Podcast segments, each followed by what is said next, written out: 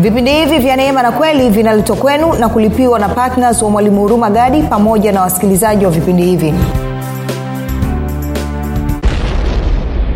kukubalika kwangu mimi na kukubalika kwako wewe mbele za mungu hakutegemeani na wewe wala hakutegemeani na mimi bali ni sawasawa na utajiri wa neema ya mungu ambayo ni katika neema hiyo basi tuliunganika na kristo. Kwa hiyo kwa lugha nyingine msingi wa mimi na wewe kukubalika mbele za mungu msingi wa mimi na wewe kusimama mbele za mungu tukiwa watakatifu watu wasiokuwa na hatia ni neema yake na kuunganika kwetu na kristo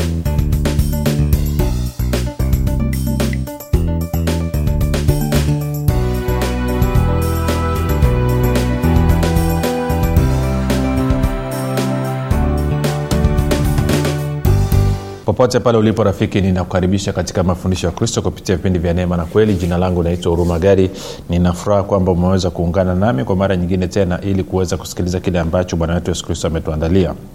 Kumbuka tu mafundisho ya kristo yanakuja kwako kila siku muda na wakati kama huu yakiwa na lengo la kujenga na kuimarisha imani yako wewe unanisikiliza ili uweze kukua na kufika katika cheo cha kimo cha utimilifu wa kristo. Kwa lugha nyingine kufikia mahali uweze kufikiri kama kristo uweze kuzungumza kama kristo na uweze kutenda kama kristo. Kufikiri kwako rafiki kuna mchango wa moja kwa moja katika kuamini kwako. Ukifikiri vibaya utaamini vibaya lakini kama utafikiri vizuri basi ni dhahiri utaweza kuamini vizuri. Hivyo basi fanya maamuzi ya kufikiri vizuri na kufikiri vizuri ni kufikiri kama kristo. Na ili uweze kufikiri kama kristo huna budi kuwa mwanafunzi wa kristo. Na mwanafunzi wa kristo anasikiliza na kufuatilia mafundisho ya kristo kupitia vipindi vya neema na kweli. Tunaendelea na somo letu katika uchambuzi wa kitabu cha waefeso. Tuko katika ule mlango wa kwanza. Kipindi chetu hichi ni cha nne. Uh, tunaangalia mambo kadha wa kadha na kama ukuweza kusikiliza kile kipindi vipindi viwili vilivyopita vitatu vilivyopita basi nitakushauri ufanya hivyo haswa viwili vilivyopita kumbuka mafundisho haya pia yanapatikana katika youtube chaneli yetu inaitwa mwalimu huruma gadi. Lakini pia kama ungependa kupata mafundisho haya kwa njia ya sauti basi unapatikana katika mtandao wa kijamii wa telegram. Telegram inafanya kazi kama whatsapp. Unaweza ukatuma ujumbe mfupi tukasema ni unge nao ukaunganishwa. Namba ni 7895242 napenda kutoa shukrani za dhati kwa mungu kwa ajili ya kwako wewe ambao umekuwa ukisikiliza na kufuatilia mafundisho ya kristo kila itwapo leo lakini zaidi ya yote umekuwa ukihamasisha wengine nao waweze kusikiliza. Ninakupa ongera sana. Unathibitisha kwa vitendo kwamba ni mwanafunzi wa kristo. Kwa sababu mwanafunzi wa kristo anasikiliza na kufuatilia mafundisho ya kristo kupitia vipindi vya neema na kweli. Na kama nilivyosema wakati tunaanza hili somo hili somo ni la muhimu sana uchambuzi wa kitabu cha waefeso. Kila mkristo anatakiwa akielewe kwa undani. Kuofanya hivyo kuhamasisha wengine Aa, napenda pia kumshukuru mungu kwa ajili ya kwako wewe ambaye unafanya maombi kwa ajili ya wazaji wa vipindi vya neema na kweli kwa ajili ya kwangu mimi pamoja pamoja na timu yangu. Nasema asante sana kwa maombi yako. Maombi yako ni ya muhimu sana haswa kwa wasikilizaji wa vipindi vya neema na kweli omba sawasawa na waefeso mlango wa kwanza mstari wa 17 hadi wa 18 na wakolosai 1 mstari wa 9 kwa nini? Kwa sababu ni kupitia maombi ndio utawezesha watu wengi zaidi kuweza kuelewa kile ambacho mungu amekifanya kupitia bwana wetu yesu kristo na sawasawa na ambavyo kinasemwa na mtume paulo. Na mwisho napenda kutoa shukrani za dhati kwa mungu kwa ajili ya kwako wewe ambao umekuwa ukichangia gharama za kupeleka injili kwa njia ya redio ili watu wengi zaidi waweze kufikiwa maisha yao yaweze kuguswa na kubadilika. Kwao nakupa ongera sana kwa utii wako ongera sana kwa upendo wako. Unabadilisha maisha ya watu na kitu ambavyo napenda kuhusu wanafunzi wa neema na kweli sio wote ni kuna wengine wako wako lutherani wengine wako katoliki wengine wako sabato wengine wako wako, wako, wako kwenye madhehebu mbalimbali. Kwao nawapeni ongera sana kwa upendo wenu na kuweza kufikia mamia na maelfu ya watu kwa sadaka yenu ya upendo. Baada ya kusema hayo nataka tuende tena kwenye waefeso tena. Tuko mlango ule wa, wa, wa kwanza na tulikuwa katika mstari ule wa tatu na wa nne na kwa maana hiyo leo nataka tupige hatua kidogo kwa hiyo anasema uh, nasoma mstari wa tatu na tutaongeza mpaka ule wa, wa, wa, wa sita pale. Kwa hiyo anasema nisome kwenye bibilia habari njema. Anasema e, atukuzwe mungu na baba wa bwana wetu yesu kristo. Maana katika kuungana na kristo ametubariki kwa kutujalia baraka zote za rohoni katika ulimwengu wa roho ndani yake kristo katika ulimwengu wa roho. Anasema kabla ya kuumbwa ulimwengu mungu alituteua tuwe wake katika kuungana na kristo ili tuwe watakatifu na bila itilafu mbele yake. Tuwe watakatifu na bila itilafu mbele yake. Anasema kwa sababu ya upendo wake kwa sababu ya upendo wake. Tano anasema mungu alikuwa ameazimia tangu zamani ama kabla ya kuwekwa misingi ya ulimwengu kutuleta kwake kama watoto wake kwa njia ya yesu kristo. Ndivyo alivyopenda na kunuia. Kwa hiyo ule mstari wa tano anasema mungu alikuwa ameazimia tangu zamani kutuleta kwake kama watoto wake kwa njia ya yesu kristo. Ndivyo alivyopenda na kunuia basi tumsifu mungu kwa sababu ya neema yake tukufu ambayo ametujalia katika mwanaye mpenzi. Nikisoma kwenye bibilia ya neno anasema hivi msarule ule wa nne hadi wa sita. Anasema ama nianze mstari wa tatu kwani mpaka ule wa sita. Anasema ahimidiwe mungu na baba wa bwana wetu yesu kristo aliyetubariki sisi kwa baraka zote za rohoni katika ulimwengu wa roho ndani ya kristo. Niseme kitu kimoja. Unaposoma bibilia ukiona anasema ndani ya kristo jua anazungumzia kuunganika na kristo. Na ukiona anazungumzia kuunganika na kristo maanaake anazungumzia ndani ya kristo. Mstari wa nne anasema kwa maana alituchagua katika yeye nani katika kristo kabla ya kuumbwa ama katika kuungana na kristo kabla ya kuumbwa ulimwengu ili ili tuwe watakatifu na bila lawama mbele zake. Kama nilivyosema kipindi kilichopita sababu ya mungu kutuchagua na kutuunganisha na kristo ni ili sisi tuwe watakatifu na watu wasiokuwa na lawama mbele zake kwa upendo. Alafu tano anasema alitangulia kutuchagua tuwe wanawe kwa njia ya yesu kristo.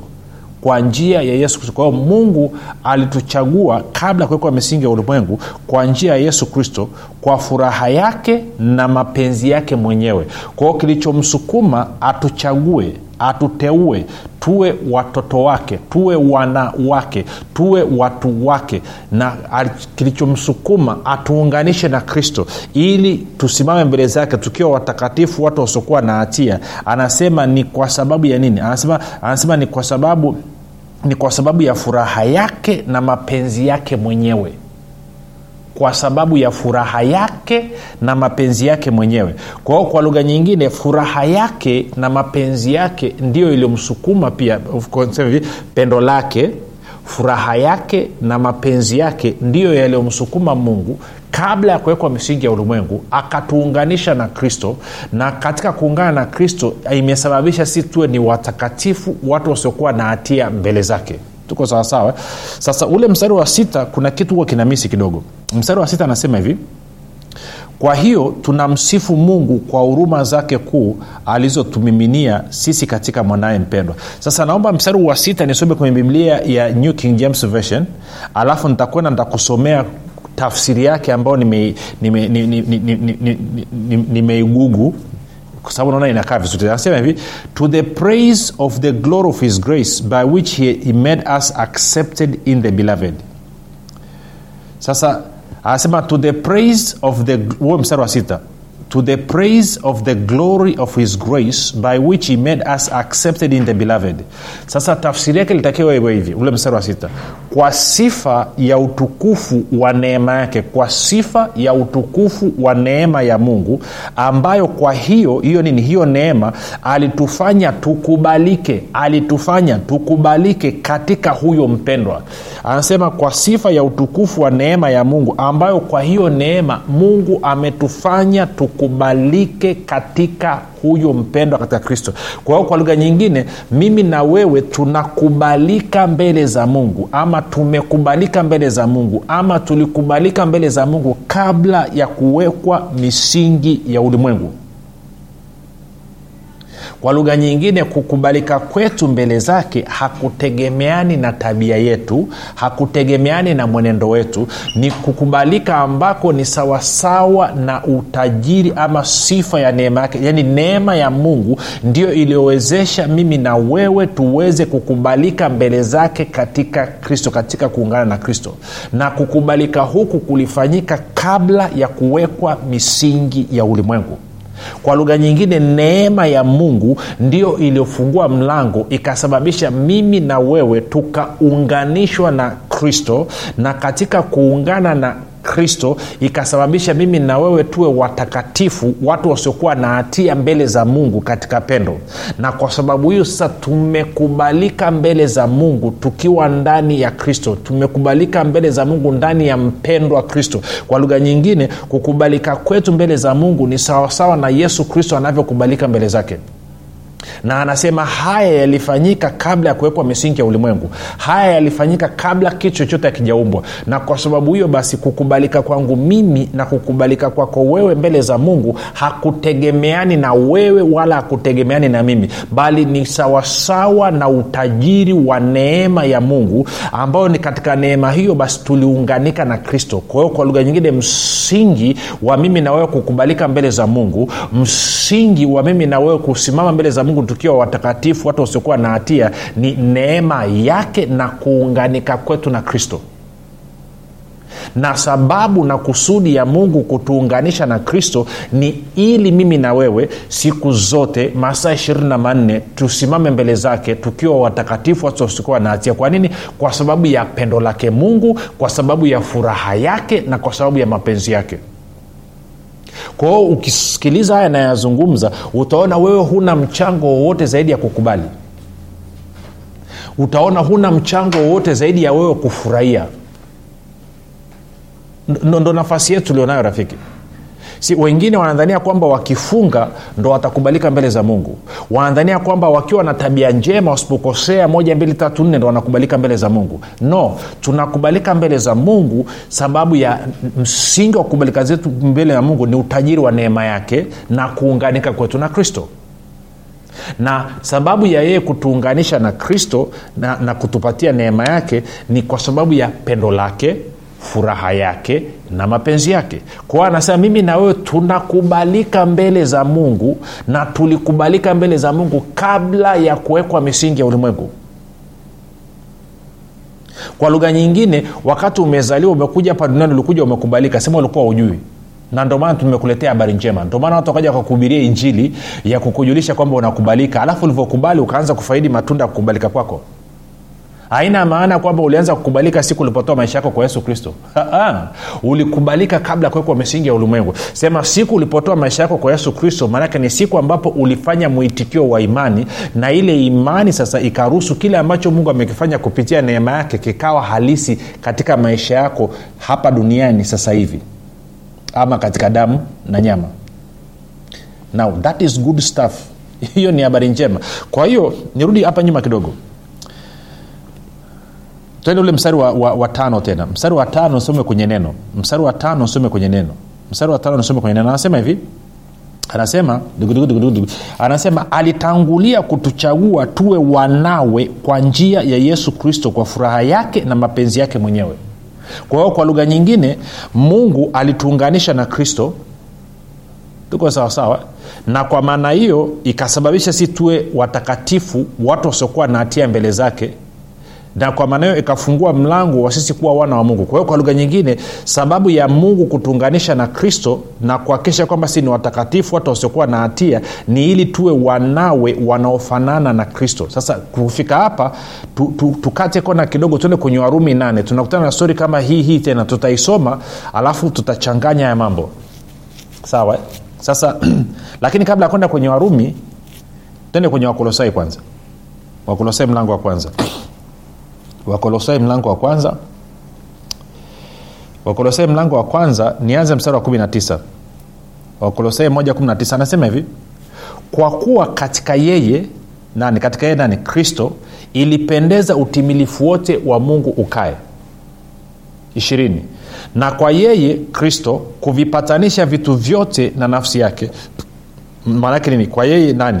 Na kwa yeye kristo kuvipatanisha vitu vyote na nafsi yake nafsi ya nani? Yaani mungu. Kwa hiyo mungu kwa njia ya kristo amepatanisha vitu vyote na nafsi yake akiisha kufanya amani kwa damu ya msalaba wake. Msalaba wake nani? Kristo kwa yeye ikiwa ni vitu vilivyo juu ya nchi au vilivyo mbinguni. 21 anasema na ninyi mliokuwa hapo kwanza mmefarikishwa tena adui katika nia zenu kwa matendo yenu mabaya amewapatanisha sasa katika mwili wa nyama yake kwa kufa kwake ili awalete ninyi mbele zake watakatifu watu wasio na mawa wala lawama. Huo mstari wa 21 na 22 nisome kwenye bibilia ya neno. Tafsiri ya neno anasema hivi anasema hapo kwanza mlikuwa mmetengana na mungu na mlikuwa adui zake katika nia zenu ama fikra zenu kwa sababu ya matendo yenu mabaya. Lakini sasa mungu amewapatanisha nini kwa njia ya mwili wa kristo kupitia mauti ili awalete mbele zake mkiwa watakatifu bila dosari wala lawama. Sikia bibilia habari njema anavyosema. Anasema hapo m- kwanza nyinyi pia mlikuwa mbali na mungu na mlikuwa maadui zake kwa sababu ya fikra zenu na matendo yenu maovu. Anasema lakini sasa kwa kifo cha mwanaye aliyeishi hapa duniani mungu amewapatanisha naye kusudi awaweke mbele yake mkiwa watakatifu safi na bila lawama. Kwa hiyo anasema fikra zetu na kwa maanao automatikali matendo yetu maanake matendo ni matokeo ya kufikiri kwetu. Anasema fikra zetu ndizo zilizotufanya tukawa adui na mungu. Sio mungu alikuwa adui na sisi bali fikra zetu. Sasa wengine wanasema kivipi? Okay nikupe mfano mdogo. Unapofanya jambo ambalo unajua sio sahihi ambalo unaamini moyoni mwako umemkosea mungu. Wangapi mmewahi kunoti kwamba hutaki kwenda kwenye maombi? Unakimbia? Hutaki kusikia neno? Unakimbia? Unaona aibu? Si ndicho anachokizungumza hapa kwamba tulikuwa adui katika fikira zetu. Lakini angalia sasa kichotokea. Lakini nini? Anasema lakini lakini sasa. Lakini nini? Lakini sasa nasoma kwenye tafsiri ya neno.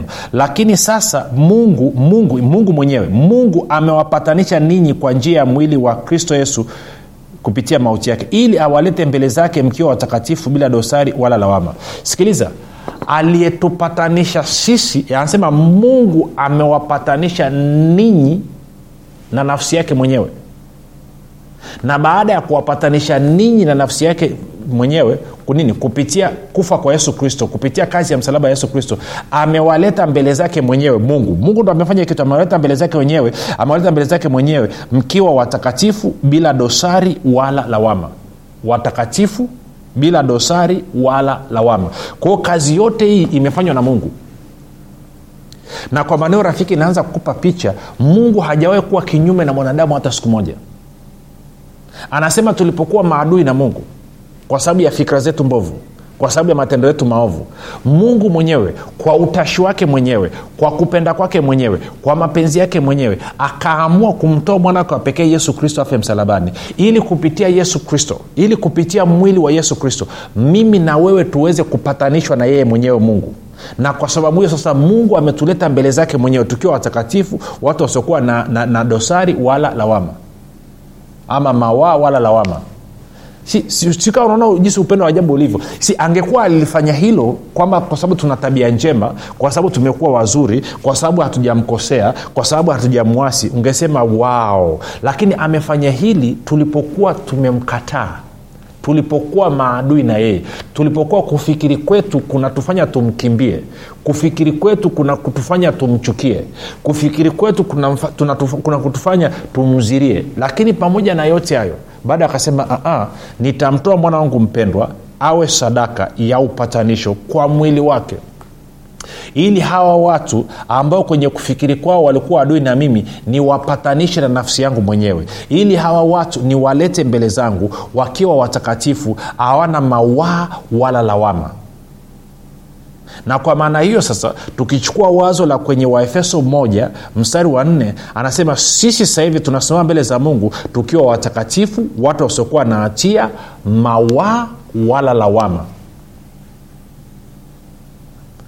na haya yote yalifanyika kabla ya kuwekwa misingi ya ulimwengu na yakaja yakadhihirishwa kupitia kufa na kufuka kwa bwana wetu yesu kristo na yakawa halisi katika maisha yetu tulipoamini hiyo habari njema. Sasa shika hilo. Twende warumi sasa. Kwa nini mungu alifanya yote haya? Kwa nini amefanya yote haya? Ukienda kwenye warumi nane warumi mlango wa nane na mstari ule wa ishirini na tisa. Anazungumza anasema hivi maana wale aliowajua tangu asili ama kabla ya kuwekwa misingi ya ulimwengu aliwachagua tangu asili wafananishwe na mfano wa mwanawake ili yeye awe mzaliwa wa kwanza miongoni mwa ndugu wengi. Na wale aliowachagua tangu asili hao akawaita. Na wale aliowaita hao akawahesabia haki. Na wale aliohesabia haki hao akawatukuza. Kwa hiyo kumbe sio tu kwamba mungu alitaka mimi na wewe tuwe wana ama wanaye lakini alitaka tuwe wana ambao wanamfanania kristo. Wanamfanania yesu kristo. Ili yesu kristo awe mzaliwa wa kwanza miongoni mwa ndugu wengi. Na anasema ili mimi na wewe tuweze kuwa wana wanaomfanania yesu kristo alituchagua akatuita akatuhesabia haki akatufanya tuwe watakatifu watu wasiokuwa na hatia mawaa wala lawama mbele zake lakini sio hivyo tu pia akatutukuza. Kwa hiyo unaweza sema hivi mimi na wewe tumechaguliwa kabla ama mungu azimu alikusudia kabla ya kuwekwa misingi ya ulimwengu. Alituunganisha kabla ya kuwekwa misingi ya ulimwengu alituunganisha na kristo ili tupate kuwa wana wana ambao wanamfanania yesu kristo na katika kuhakikisha kwamba tumekuwa wana tunaomfanania yesu kristo sio tu kwamba mungu alituunganisha anasema kwamba alituchagua kabla ya kuwekwa misingi ya ulimwengu akatuita. Baada ya kutuita akatuhesabia haki. Baada ya kutuhesabia haki akatutakasa. Baada ya kututakasa akatutangaza kwamba hatuna hatia mawaa wala lawama na kwa sababu hiyo ametutukuza. Ili nini? Ili tufanane na yesu kristo sasa nikuulize swali. Wakristo wangapi wanajua hii kitu? Mamia kwa maelfu ya wakristo leo hii wanadhania sababu ya mungu kutuokoa ni ili twende mbinguni. Ndo ufahamu wao ulipoishia hapo kwamba kule mbinguni tumewekewa magorofa tumewekewa na majumba. Kwao hapa hapa tuishi tu kama ombaomba tuishi watu waliochapika tuishi tuteseke tunateseka hapa lakini mbinguni tutakuwa tuna maisha mazuri. Kwao kuumwa haina shida mbinguni tutakuwa tuna afya. Kuwa maskini hapa duniani hamna shida mbinguni tutakuwa tuna magorofa tutakuwa na matajiri. Oh haleluya. Huo ni uchizi rafiki. Ngoja nikuulize swali. Mbinguni hakuna umaskini hakuna laana hakuna magonjwa wala mauti. Ko kama hakuna hivyo vitu unadhania unahitaji hiyo baraka mbinguni ili ufanyie nini? Uwe tajiri ili ufanyie nini? Unahitaji afya mbinguni? Manake mbinguni hamna kuumwa. Mambo yote aliyoyafanya bwana yesu ilikuwa ni kwa ajili ya mwanadamu kuyafaidi hapa duniani. Kwa nini? Kwa sababu mpango wa mungu kusudi la mungu ilikuwa ni kujitwalia wana wengi wanaofanana na yesu kristo ili yesu kristo awe mzaliwa wa kwanza miongoni mwa ndugu wengi. Na ili hilo liweze kuwezekana mungu akaamua kabla ya kuwekwa misingi ya ulimwengu hawa jamaa nitawaunganisha na kristo. Ili nini? Ili katika kuungana na kristo wawe ni wenye haki wawe ni watakatifu wasiokuwa na hatia mawaa wala lawama katika utukufu. Na kwa sababu hiyo watakuwa wamemfanania yesu kristo masaa ishirini na manne. Na kazi hiyo ninaifanya mimi mwenyewe mungu. Sihitaji mchango wa mwanadamu yeyote. Kwa sababu mwanadamu hajui mwanangu yesu kristo anavyofanana.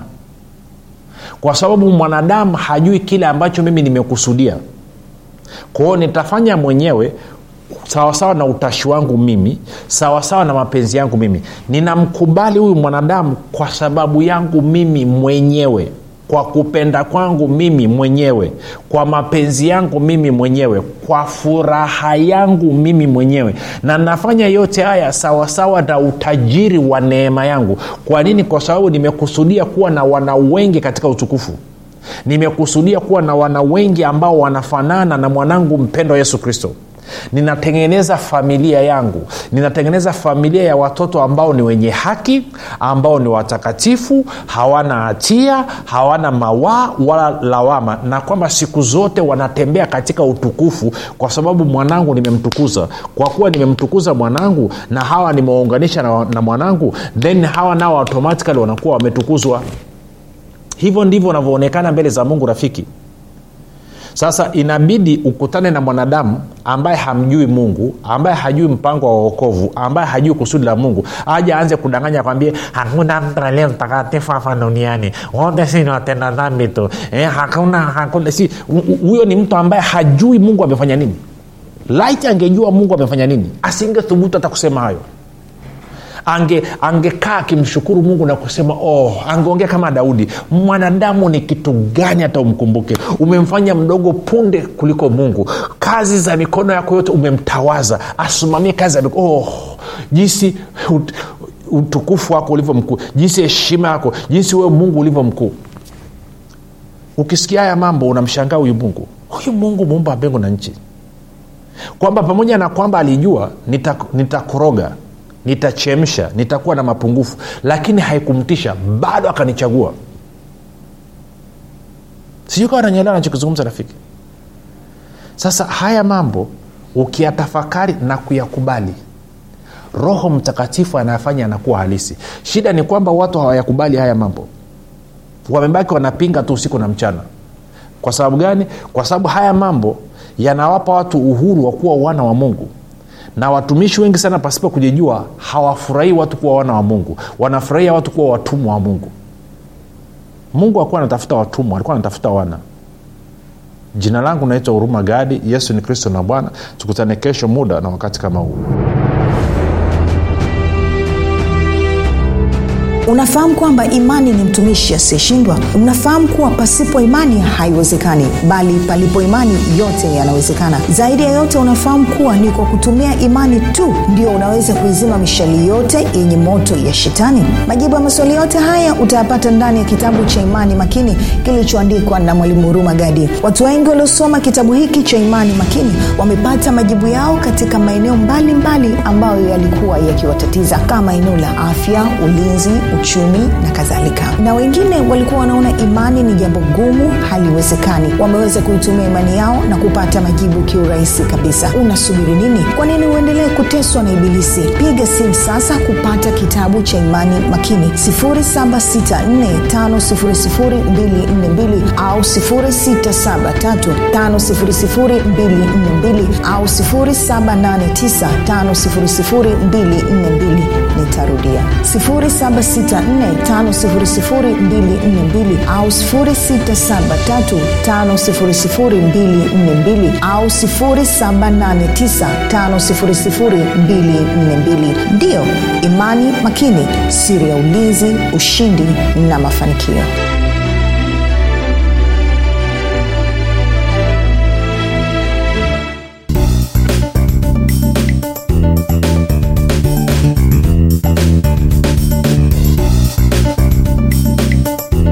umekuwa ukisikiliza kipindi cha neema na kweli kutoka kwa mwalimu huruma gadi.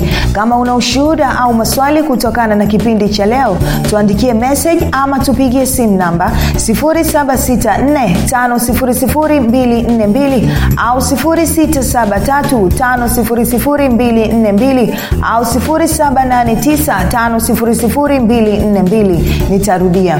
7645242 au 6735242 au 7895242 pia usiache kumfolo mwalimu huru magadi katika facebook instagram na twitter kwa jina la mwalimu huru magadi. Pamoja na kusubscribe katika youtube chaneli ya mwalimu huru magadi kwa mafundisho zaidi